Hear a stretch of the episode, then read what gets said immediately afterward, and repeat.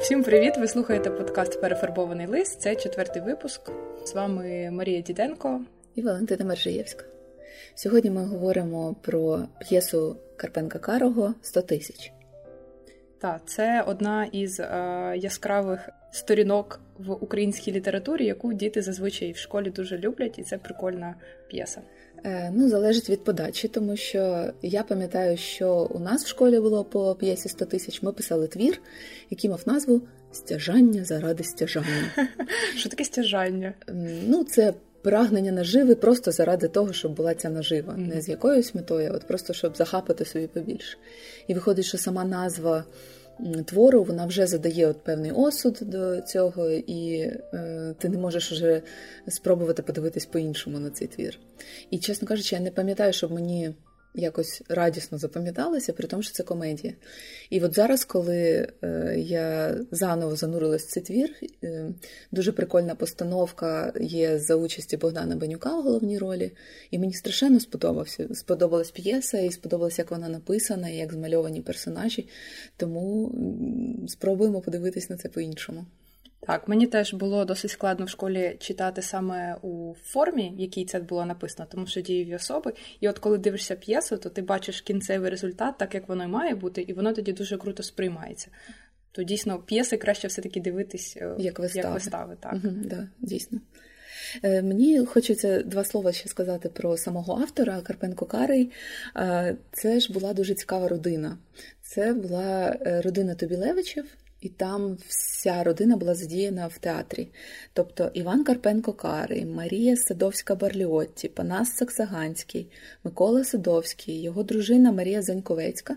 Тобто всі перші чотири персонажі це брати і сестри. Корифеї. Да, Це театр Корифеїв, який створив е, Кропивницький.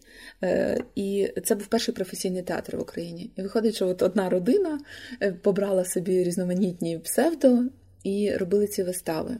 Це все відбувалося в період насправді заборон української мови і культури, тому що е, з 1863 року на території Російської імперії діяв Валуївський циркуляр, який забороняв е, книжки українською мовою. Взагалі, от саме з того часу пішла оця е, теза, що української мови не існує, що це наречіє руського язика, от, і тому немає в цьому потреби. І потім, ну, невдовзі, е, вже в 76-му році був виданий Емський акт. Формальною причиною було те, що українською мовою спробували перекласти Біблію. І це, якби сказали, ні, ну куди ви вже на святе письмо заїхаєте.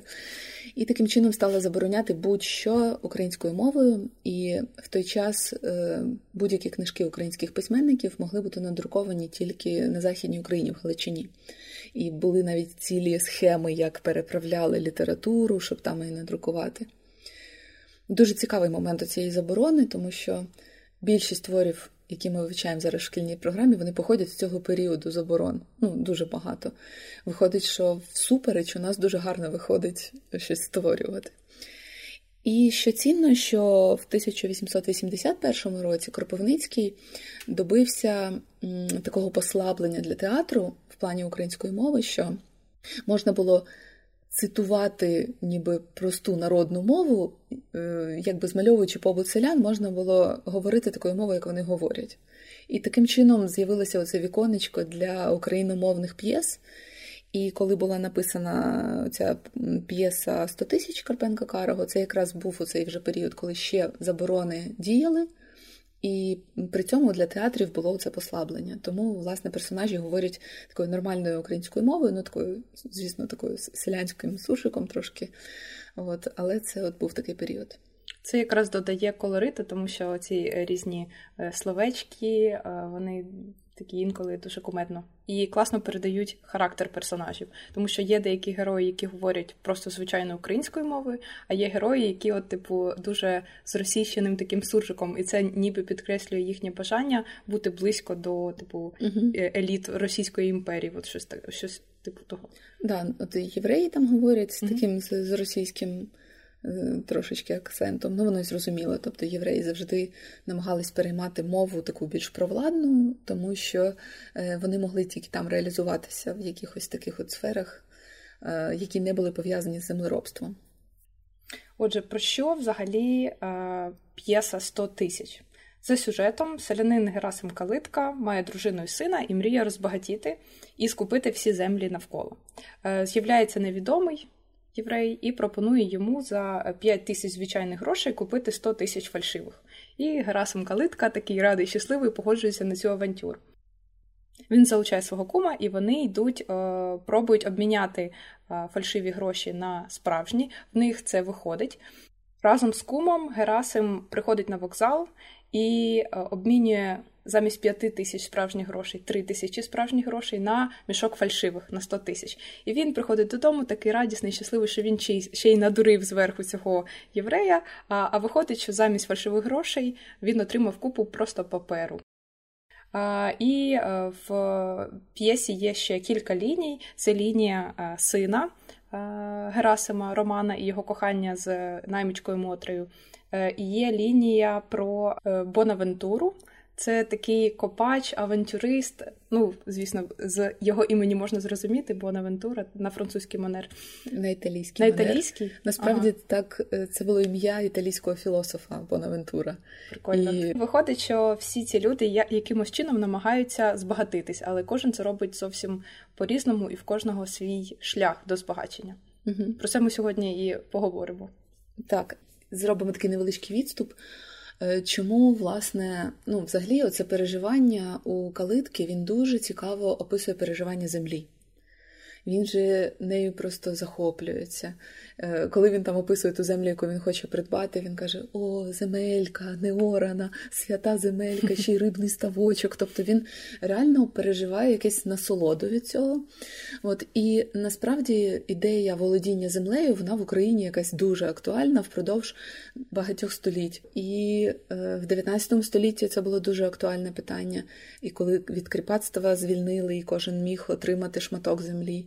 І потім, коли в 17-му році комуністи приходили до влади, гаслом комуністів було землю селянам, і на цьому вони змогли перемогти. І потім е, колгоспи, всі ці пригоди з землею. І досі ми оцей ринок землі, у нас досі актуальне питання: продавати, не продавати, кому продавати, як продавати. Просто дивовижно, наскільки стосунки українців з землею є такими драматичними. До речі, ще цікаво. Ми колись з історії, здається, вивчали, і там були риси українця, типу етнічні якісь, і там однією із рис було любов до землі, от угу. саме до там потяг до цього. Цікаво, чому саме так? Е, можна простежити принаймні в 19 столітті, як це виникло. Справа в тому, що 19 століття воно було дуже багато змін містило. Тобто, це е, почалась промислова революція е, в Європі, зокрема, потім докотилася і до наших теренів. Було звільнення від кріпацтва, ну вже в другій половині, але от і це змінювало соціальні устрої. Також були досягнення науки вже на той час, і медицина розвивалася. І виходить, що в 19 столітті відбулася демографічна криза, тому що люди перестали так помирати, як раніше, їх стало більше, а землі лишалось стільки ж. І виходить, що людям не вистачало тої землі, яка була, щоб прогодуватись. І саме в цей період відбуваються там розширення українства на більш південні території України, поїздки на нові неопановані землі, наприклад, там в Канаду чи кудись там в Сибір. Тобто українці шукали, де взяти ще землі, тому що їй просто бракувало, щоб прогодуватися. От Тому якраз ми спостерігаємо в цьому. Ем, в цьому творі якраз цю цінність землі, і що її чим більше, тим краще, і хай буде, і е, от такого господарювання на ній, е, е, як калитка описує, так їдеш день. Питають, чия то земля, Калитчина. Ух. Їдеш другий день знов, чия земля, Калитчина. Дуже нагадує цю казочку Маркіза. про Маркіза да. Карабаса. Я теж читала до Маркіза, Маркіза, Маркіза Карабаса. Згадалось. Хоча мені здається, що Герасим Калитка він хотів заволодіти цією землею навіть не з такої, не з метою використання її як в плані сільського господарства, а він просто в нього було бажання володіти цією землею і бути в ем, це, мабуть, придавало йому якогось навіть статусу, тому що він ем, цікаво не казав, що там я хочу засадити цю землю і щоб е, прогодувати свою родину, або я хочу засадити цю землю, щоб виросла городина і продати її, і заробити грошей. Бо я там. Або я не хочу побудувати там дім для себе, для своєї рідні. Тобто в нього реально не було мети е, кор, ну, корисної, якоїсь суспільно корисної. А земля для нього була як показник статусу. Мені здається, ти зараз вловила от саме ту суть, е, в чому і проблема калитки була, і чому це все почалося. Тому що ну, не можу погодитися з тим, що він не знав, що ну, не хотів на ній господарювати. Він хотів. Він там хотів худобу випасати, там десь є шматочок, де це описується. Але дійсно є таке відчуття, що він ніби наслідував якесь уявлення, а не відчував точно, що хоче саме він. Поясню, чому я так думаю, тому що оцей момент заздрості до сусіднього жолудя, в якого більше землі, якби калитка дуже добре розумів, що от я хочу стільки-то збирати врожаю, мені потрібно таким, таки, таку-то худобу виписати, плюс мені треба, мені треба от приблизно стільки-то десятини, мені на це вистачить. А у нього вже є 200 десятин. Десь 220 гектарів. Ну насправді такий чималенький ну, кавалочок. Ну, да, досить багато. І обробити його без механізованої праці руками це ну, серйозне господарство вже. Тому, в принципі, от оцей мотив калитки як фермера, він дуже окей, як на мене. Проблема в тому, що він не знав насправді е, обсягів, чого він хоче, і причиною його всіх неприємностей була заздрість до жолудя. Чи можна сказати, що калитка був жадібний? Бо був такий момент, е, коли він е, розізлився на пузиря, на багатія, в якого є е, багато землі, і він казав: От навіть якщо я коли я стану паном і коли я скуплю всю землю, в мене нічого не зміниться. Я буду їсти той самий борщ, ходитиму mm-hmm. в тих самих черевиках. Але от я тобі покажу, що хто тут господар, хто тут крутий. Як ти думаєш, це був елемент жадібності? Ем, я думаю, що якоюсь мірою так. Це взагалі дуже цікавий образ такої, такого скнари, він же є е, не тільки в українській літературі. Так, Ми Скрудж. Скрудж з мультика, Гобсек у Драйзера. Угу. Хто там ще був такий? А до речі, Скрудж був у Дікенса теж такий, ну з якого в мультик так, потім так. списали більшістю таких відомих скнар вони не жили роз... в розкошах, вони жили доволі аскетично. І тому їсти той самий борщ це якраз дуже вписується в цю модель. Для мене ще ключовим показником є те, що він не хотів платити своїм робітникам. Угу. Якщо дивитися на його роботу як от фермерську кар'єру, скажімо так. Захопити землю, вирощувати на ній товар, то е, насправді мені здається, хороший роботодавець він зацікавлений, щоб працівники на нього працювали добре. Тобто, щоб вони теж хотіли примножувати оцей е, добробут. От, А виходить, що якщо працівникам системно не доплачувати, то треба або шукати е, тих, хто буде погоджуватись на ці умови і робити свою роботу аби як. Ну, або треба змиритися з тим, що люди будуть красти те, що лежить погано. І там навіть є оцей момент, там, де робітник шматок хліба у нього там поцупив. Якби... Він хоче їсти, він працює, йому треба їсти, треба гроші. А в неділю що там снідати в неділю? думає калитка. Тому я думаю, що це не зовсім жадібність, це якась така скнарість, така прижимистість, я не знаю, неготовність платити за роботу, скільки вона коштує. Там навіть теж про працівників був оцей момент, коли е, дружина Калитки хвалила наймичку Мотрю, що вона дуже смачно готує. Він каже: так оце ж і погано, що смачно готує. Вони ж коли смачно більше з'їдять. Це те, що я часто кажу, що це не бачення далекоглядних результатів, а піклування тільки про цю миттєву вигоду от просто зараз. Тобто він пожалів зараз півшматка хліба, от зекономив він півшматка хліба, але те, що цей працівник гірше буде працювати, якщо він буде голодний він цього ніби не враховує. Тобто якась така небачення далекоглядної перспективи. Я взагалі сприймаю о, от гроші, фінанси як як енергію якусь, як ресурс для того, щоб е, реалізовувати якісь свої мрії, свої потреби, свої плани, проекти. І е, коли гроші вони просто накопичуються і лежать без е, ну, без призначення виходить, ти просто от володієш, то зазвичай це не приносить задоволення, тому що задоволення в тому, щоб витрачати, приумножувати, е, обмінювати. А коли вони от так стабільно, як калитка, прагнув, щоб просто було це земля, uh і якмога більше. Просто задля статусу. Да, я згодна про статус, тому що пам'ятаєш, там був один момент, коли Роман попав на обід Угу. І калитка подумав, що він сидів за одним столом там, з офіцерами, з панами. Що от Каличин син, а він каже, та я на кухні обідав. І тут, звісно, було видно, як його е, засмутила ця історія. Він дуже хотів би прирівнятися до панів. Да, статус для нього важливий, але з іншого боку, якби він гарно вкладався і розвивав своє господарство, то він би поступово набував статус. Він просто не готовий був поступово до цього рухатись. Він хотів швидко, щоб 100 тисяч ці прийшло до нього не впродовж там року, а от зараз за один раз.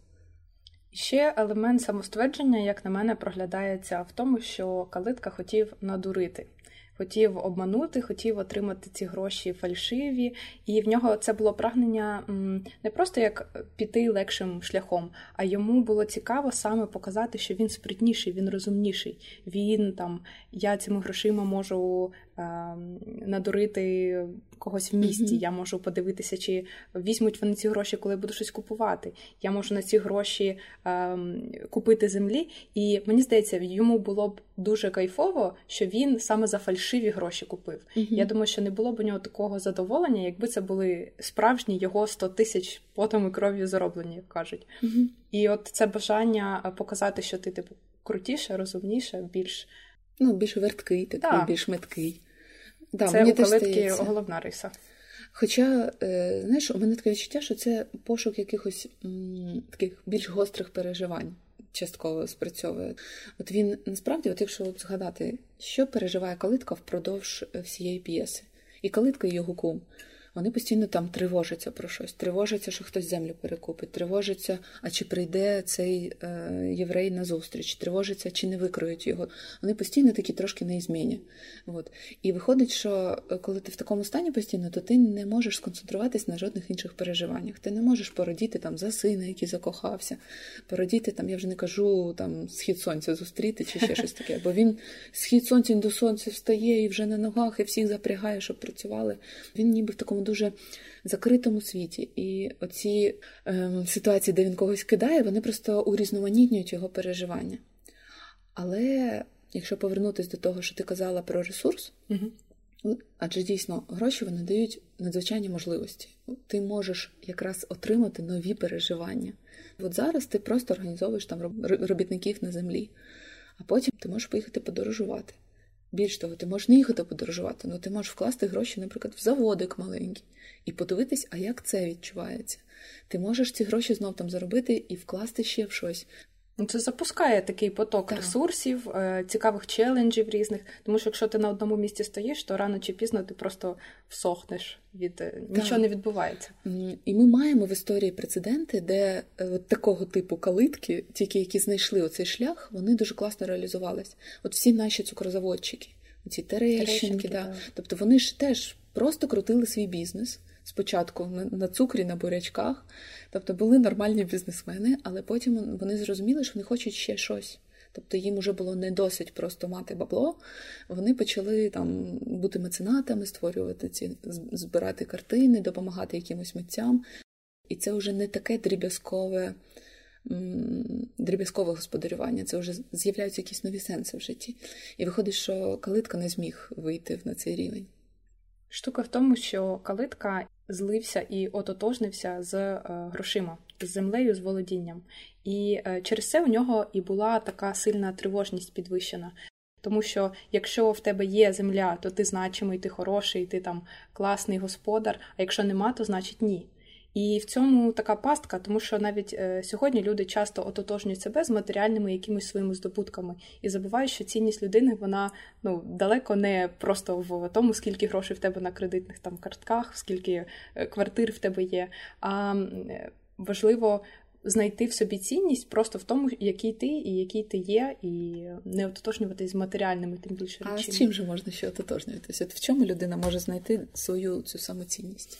Самоцінність? Ну, кожна ж людина насправді mm-hmm. зсередини знає всі свої вади, глюки. Тобто, ну просто спиратись на те, що от я такий, який я є, це дуже складно. Треба все-таки мати якісь зачіпки, за що ти можеш оцю, це навіть не самовпевненість, а самоцінність скоріше, mm-hmm. відчуття цінності себе, свого своєї долі, свого шляху. За що це можна зачепити? Це може бути в результаті своєї діяльності, наприклад, якщо в тебе є місія своє життєва, якщо в тебе є ну, Наприклад, люди а, заробляють гроші. Якщо в них є гроші, типу, от в мене все добре, я чудово себе почуваю, я класний. Як тільки, наприклад, падає заробіток, все. Типу, Боже, я нікчема, е, життя страшне, нічого в мене не вийде.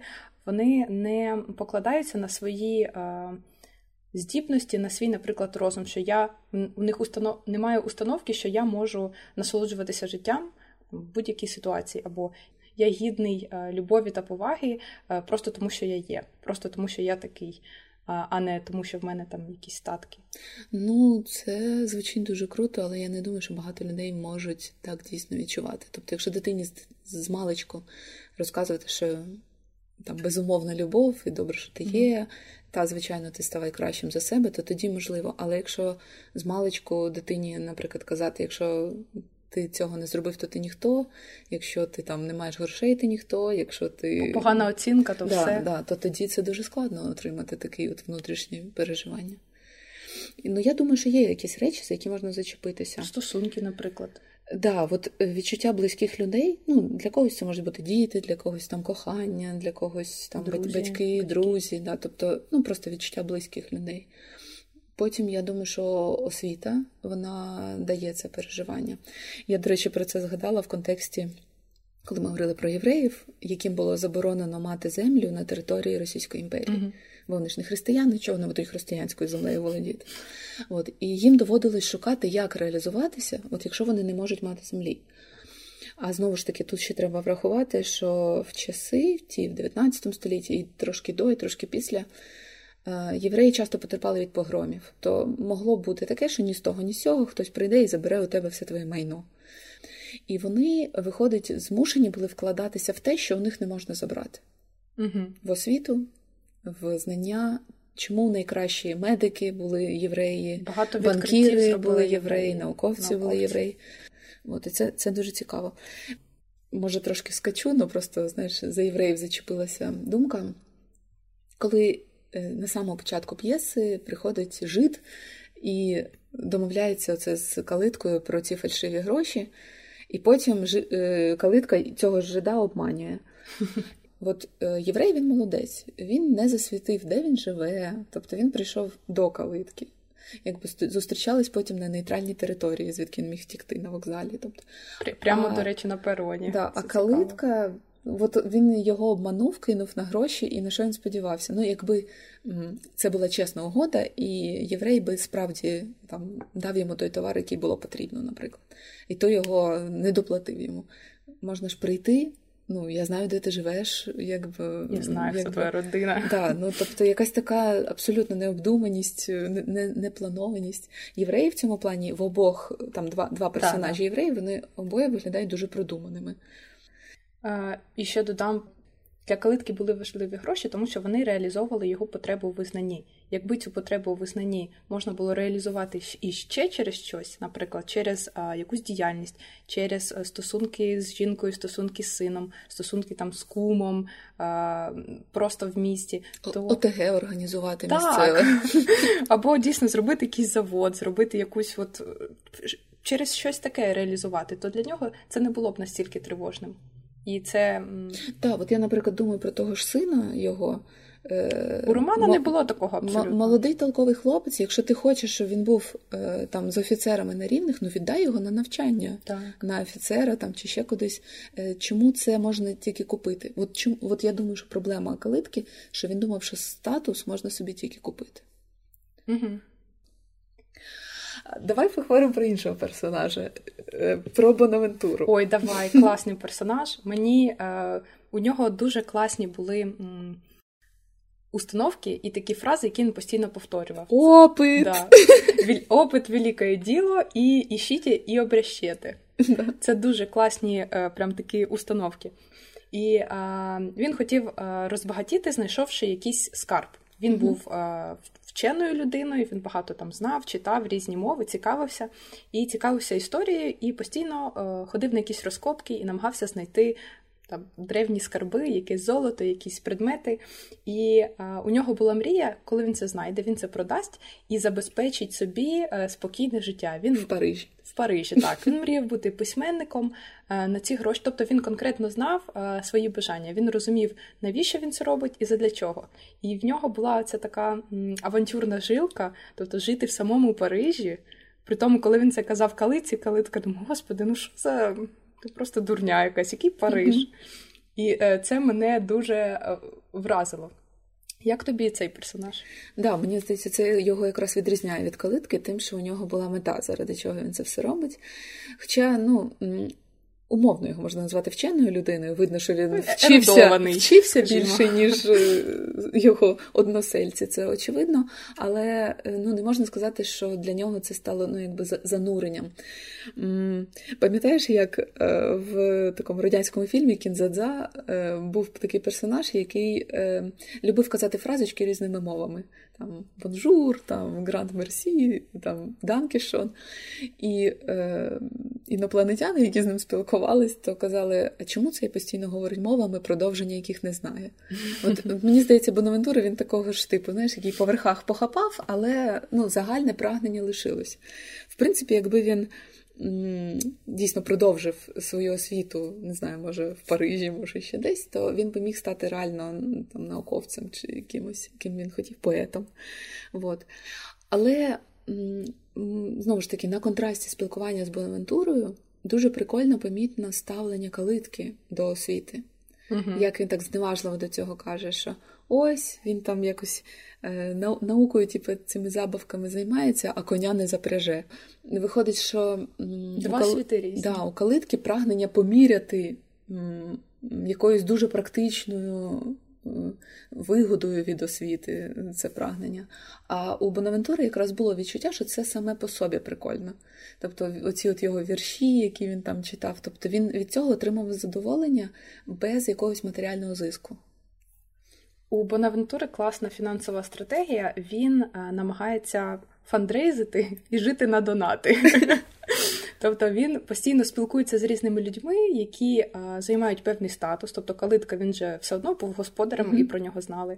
Потім він а, з радістю йде до пузирів, і дуже прикольно, що він пробувається у вищі кола і встановлює знайомства завдяки своїй харизмі і завдяки так. своїм комунікативним навичкам. Тому що, а, ну, начебто, здається, що він такий трошки кумедний, веселий, і Роман про нього каже, що о, знов почав якісь свої вірші розказувати. Але він точно знає, чому він це робить, і він розуміє, що а якщо він якось сподобається господарю, то в нього буде доступ до офіцерів, доступ до панів, які можуть Яких можна взяти фандрейзинг так, на так. свою справу. Тобто він прям такий е, типовий фандрейзер, е, причому дуже з класними навичками прокачаними. Так, мені це я теж на це звернула увагу, що коли вони до позорів з Романом поїхали, то Бонавентура то попав за стол за стіл туди. Це Роман не попав. І е, як він тонко напрошувався на обід у калитки. От він впродовж е, п'єси кілька разів там обідає, то то спить у нього, то снідає. І кожен раз це якось ненапряжно. І ніхто його не виганяє, тому що він дійсно це робить без, е, без напруження.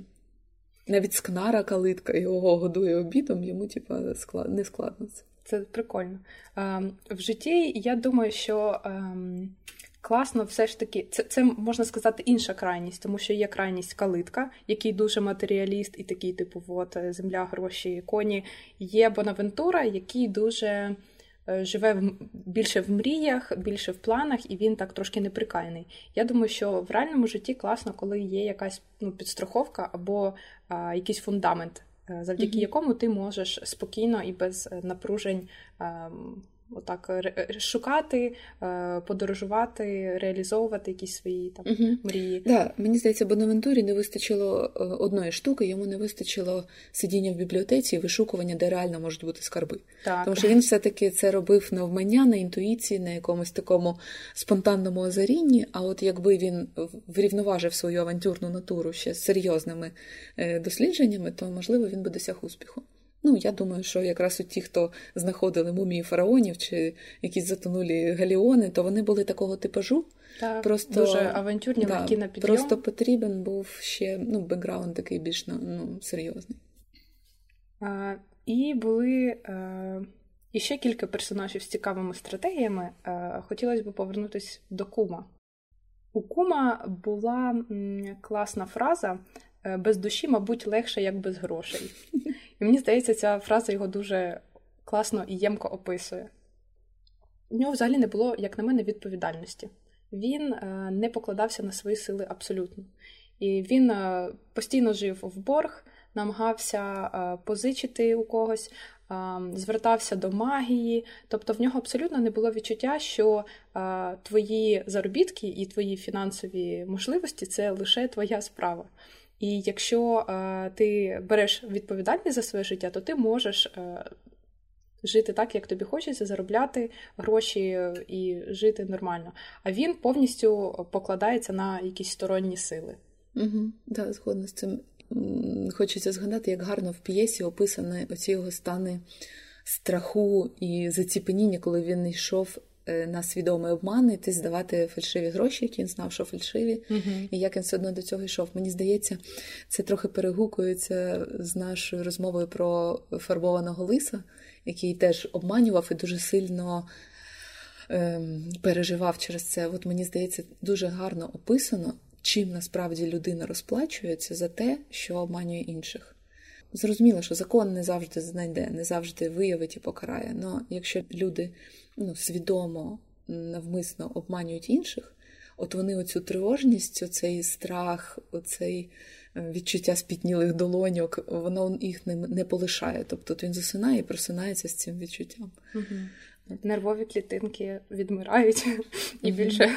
Да, А оцей момент, що йому без душі легше, ніж без грошей, от якщо так в ширину подивитися, то в чому взагалі цінність душі може бути? Ну, якщо не брати суто християнську е, ідею, хоча ці люди, звичайно, жили в християнській е, парадигмі, що це вічне життя і можливість спасіння, але навіть якщо не брати це. У нас з душею пов'язані ну, якісь переживання ну, нематеріальні, якісь стосунки людські, якась творчість, можливо, якийсь поклик серця, оцей mm бажання щось втілити, і виходить, що для нього цих переживань не існує. Вони для нього настільки незначимі, що він готовий їх проміняти на, ну, на гроші.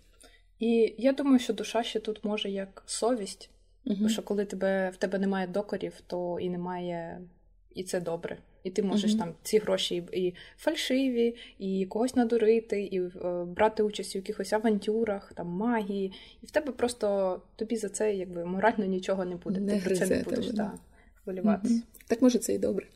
Живеш собі, не паришся, нічого тебе не мучить. В чому проблема? Будеш як скрудж.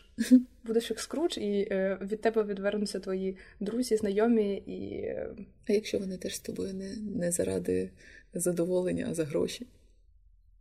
Ну, давай подумаємо: е, калитка і е, кум. Так. Е, вони обидва матеріалісти і вони прагнуть збагачення. Так. Але коли вони отримують навіть фальшиві гроші, видно, що їхні стосунки вже розвалюються. Тому що от 5, ну давай 10, ой, ну небагато тобі 10. Тобто у них їх вже нічого б і не тримало. Я думаю, що коли вони отримали ці гроші, вони б розійшлися, або між ними б точилась якась боротьба, або щось таке, що не було б у них вже таких близьких якихось контактів. Е, Ти знаєш, у мене навіть сумнів, що вони були до того. От ну, так, калитка, вони, вони не дуже е, якось тісно. Калитка відправляє свого кума з фальшивими грошима, знаючи, що він його підставляє, mm що його можуть заарештувати. Тобто, ну він все одно, та ти піди куми, зроби. А кум, ну, ну ладно, піду. Тобто в нього теж немає абсолютно. Вони в цих стосунках е- заради власної вигоди. Вони просто е, разом, тому що можна позичити гроші, можна е, щось влізти в якусь авантюру угу. разом. Ну так. Їх це не тримає. Тобто це не про дружбу взагалі. Стосунки ну, я думаю, не, ні. не про це. Це якісь більш формальні такі. Угу. А давай тоді ще теж торкнемось їхнього близького кола. От дружина калитки. У них там кілька таких сварок по ходу виникає. І е, Ну, мені здається, дуже показовим є цей момент, коли калитка гримає на дружину, але в цей момент заходить хтось, ну, наприклад, копач, uh-huh. і він робить вигляд, що мі-мі-мі, у нас все хорошо. Тобто, тільки що він її душив, а тепер він її ніби обіймає. Тобто таке бажання продемонструвати, що все в порядку. От, Але по факту, як він ставиться до дружини своєї? Кум теж йому каже, що от у нас з дружиною теж такі штуки, тому що вона постійно щось від мене треба, і ми з нею гризимося і за ці гроші, і за все. От так само, як ти з Параскою там. Uh-huh. А, І тут знову проглядається ця підміна потреб у повазі і визнанні у турботі на а, гроші, на матеріальні штуки. Тому що а, коли а, калитка каже своїй дружині, яка хоче піти в церкву, поїхати в церкву на коні, ой, пройдись, хай коні відпочинуть, а ти ти так само працюєш, як і коні, так що ти можеш і, і походити. І у дружини, по суті, немає. У неї яка потреба в цей момент? У неї потреба в турботі, у неї потреба в увазі і в повазі її праці. А калитка у калитки потреба в турботі, увазі і повазі дорівнює гроші в його сприйнятті, які можна зекономити, якщо так. поберегти скотину, яка потім гарно попрацює і заробить йому їх. І він просто е, в нього от такі лінзи, такі окуляри в нього, і він через них дивиться на світ. І він саме тому так і з поразкою своєю дружиною і поводиться. Мені здається, у поразки теж трошки є відчуття потреби в статусі, наприклад, приїхати в церкву. Ну, церква ну, на той час це центр центр світу. Ти приїжджаєш гарно вдягнений, ти, якщо ти заможний, ти приїжджаєш там на на возі якомусь, тобто у тебе ем, ну, це це теж підкреслення статусу, а він її фактично не розуміє, хоча це йому близько. Тобто uh-huh. він теж хоче здаватися статусним і відчувати повагу там інших, а у неї забирає цю можливість, щоб вона могла приїхати в церкву і відчути, як на неї дивляться, що от їй гарно влаштувалась в житті жінка. Я думаю, що бажання конкуренції несвідоме у е, Герасима навіть проглядається в стосунках з дружиною, тому uh-huh. що він.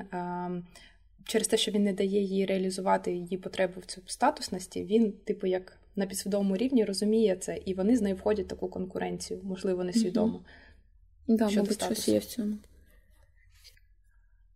Ще е, є схожі ні, не схожі. Різні стратегії, але обидва у різних євреїв. Перший єврей це е, невідомий, який запропонував Герасимові е, отримати фальшиві гроші. А другий це Гершко, який угу. запропонував е, бути посередником за відсоток у якихось земельних справах. Зовсім різні шляхи і зовсім різні стратегії. Якщо говорити про невідомого єврея, от у нього була фраза «Відітя, у всякого своя комерція дуже е, класно підкреслює е, його винахідливість. Що він знайшов такий спосіб е, для того, щоб заробити, реалізуватись і якби вибрав таку стратегію. Але ця схема це ну, відверто це шахрайство. Це просто шахрайство в чистому вигляді, за яке він потім поплатився, тому що він отримав не 5 тисяч, Почекай, а 3 тисячі. Я думаю, що він якраз врахував це. Він знає, з ким він має справу. Він же ж розумієш, для мене цей невідомий єврей, він ніби гіпертрофований калитка. Тобто, це е, в типу, він кидає він його ще переграв. Да. Я думаю, що в нього це був врахований ризик. mm Тобто я, я не думаю, що він сподівався чесної гри від калитки. Він же не з першим з калиткою має справи. Він знає, що його кинуть. Просто він, наприклад, хотів отримати три тисячі, сказав йому п'ять якби по факту отримав три. Ну, тобто, я я думаю, що це був розрахунок. Як ти думаєш, що будуть у нього якісь негативні наслідки? У того єврея, звісно, да. будуть, просто ми про це не дізнаємося. Я Воно що... виходить за межі п'єси. Ну мені здається, що завжди, коли ти десь е, поводишся нечесно, чи ну, якось підставляєш інших, чи не виконуєш зобов'язання, воно тобі завжди прилітає, просто не завжди в межах конкретно цієї ситуації. От, наприклад, на вокзалі йому вдалося втекти, і конкретно калитка на нього там в суд, наприклад, не подасть. uh В цій ситуації це не вирішиться. Але рано чи пізно він попаде в ту ситуацію, де це получить. Причому е, він же так само нервується. Він нервується ще просто його нервування не описані в п'єсі, але отак як калитка стрімався, то так само стрімається і цей єврей.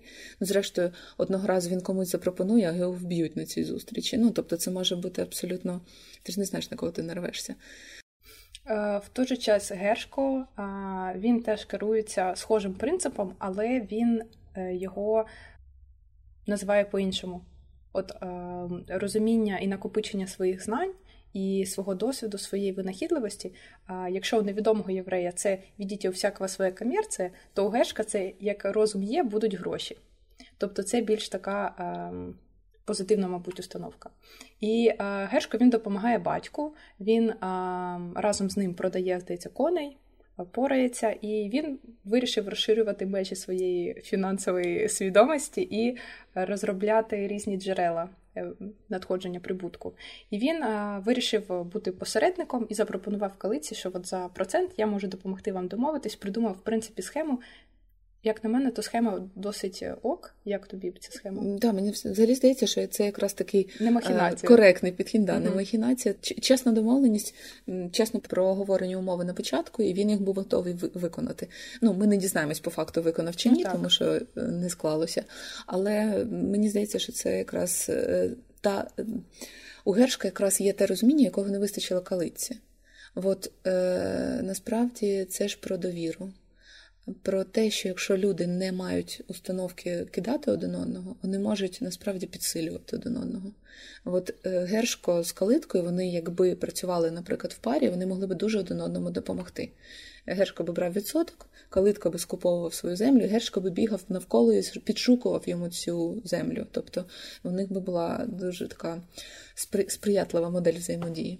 Я думаю, що ця гіпертрофована потреба у визнанні калитки е, не дала б їм шансу на співпрацю, тому що Калитка б хотів, щоб він сам такий розумний придумав і сам такий. Ні, він міг би видавати, що це він сам придумав. І Гершко, я думаю, якби не Гершко, став би да, наполягати. Якби Гершко це зрозумів, я, то я він думаю, би, е, проблема би почалась в іншому. Я би думаю, що вони би домовились на певні на певний відсоток, а Калитка би не доплатив.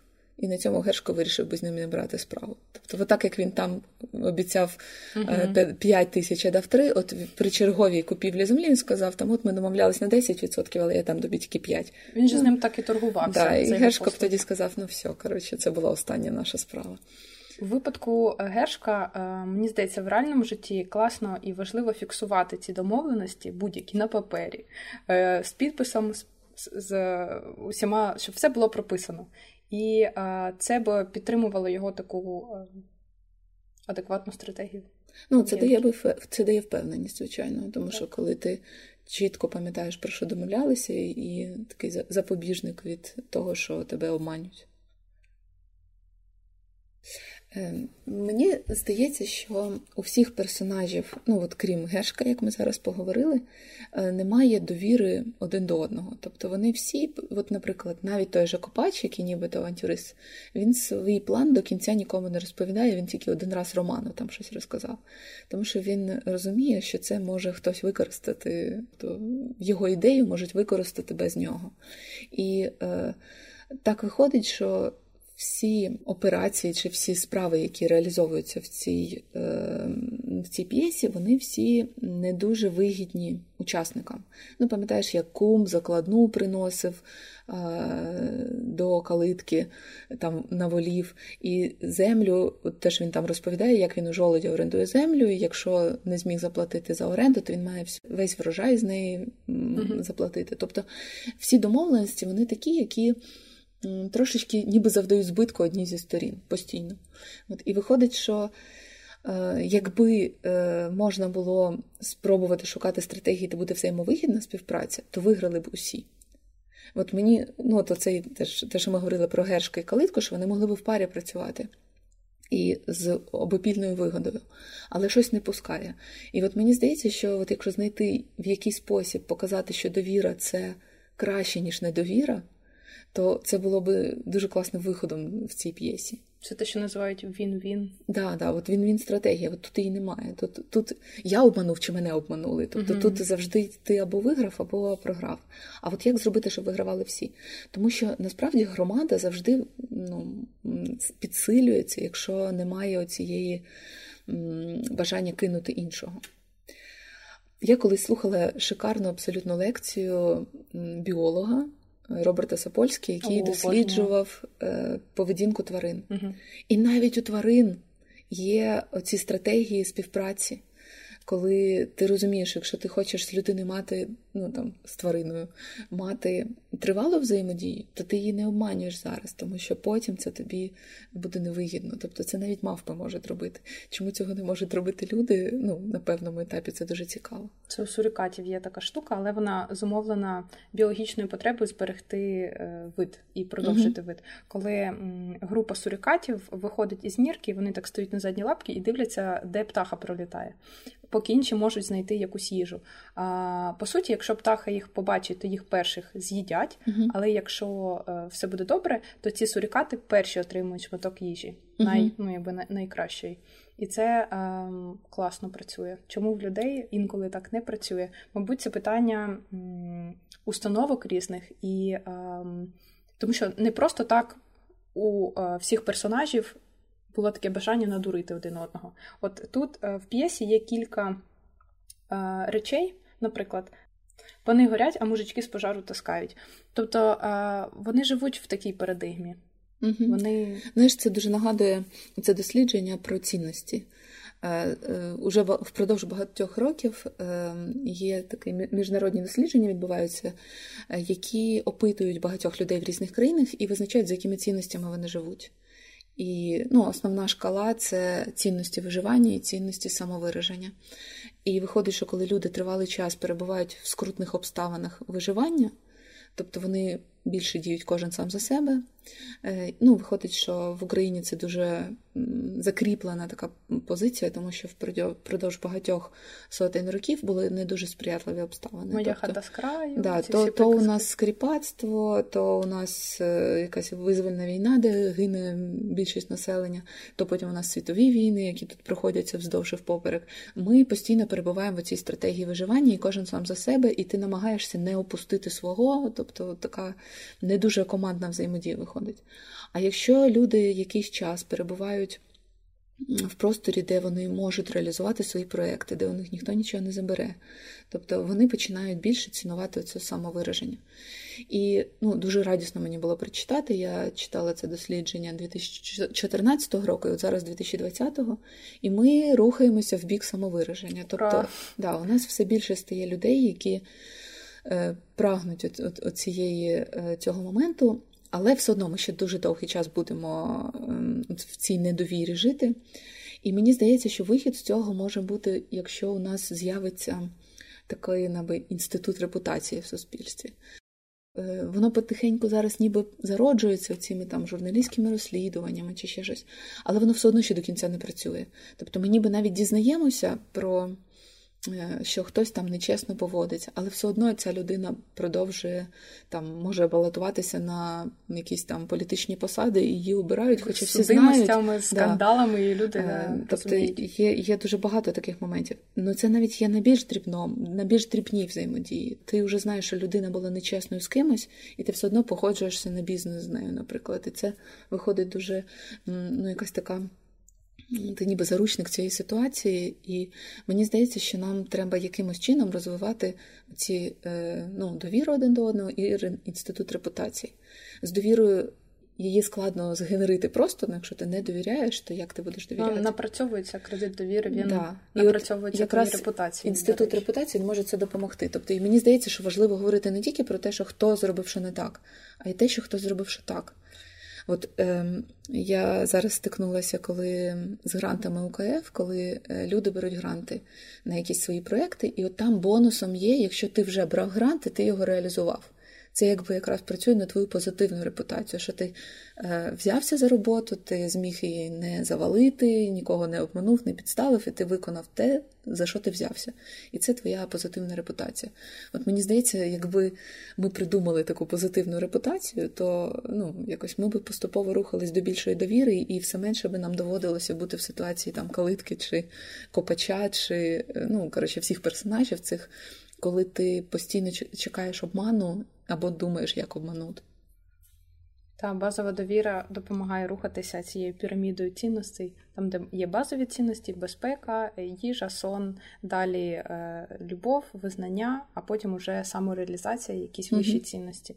То якщо в тебе є базова довіра до світу, то тобі легше рухатись, тобі легше знаходити собі е, задоволення базових потреб, і ти е, з більшою ти з легкістю встановлюєш стосунки і е, з легкістю е, йдеш реалізовувати свої бажання, мрії, потреби.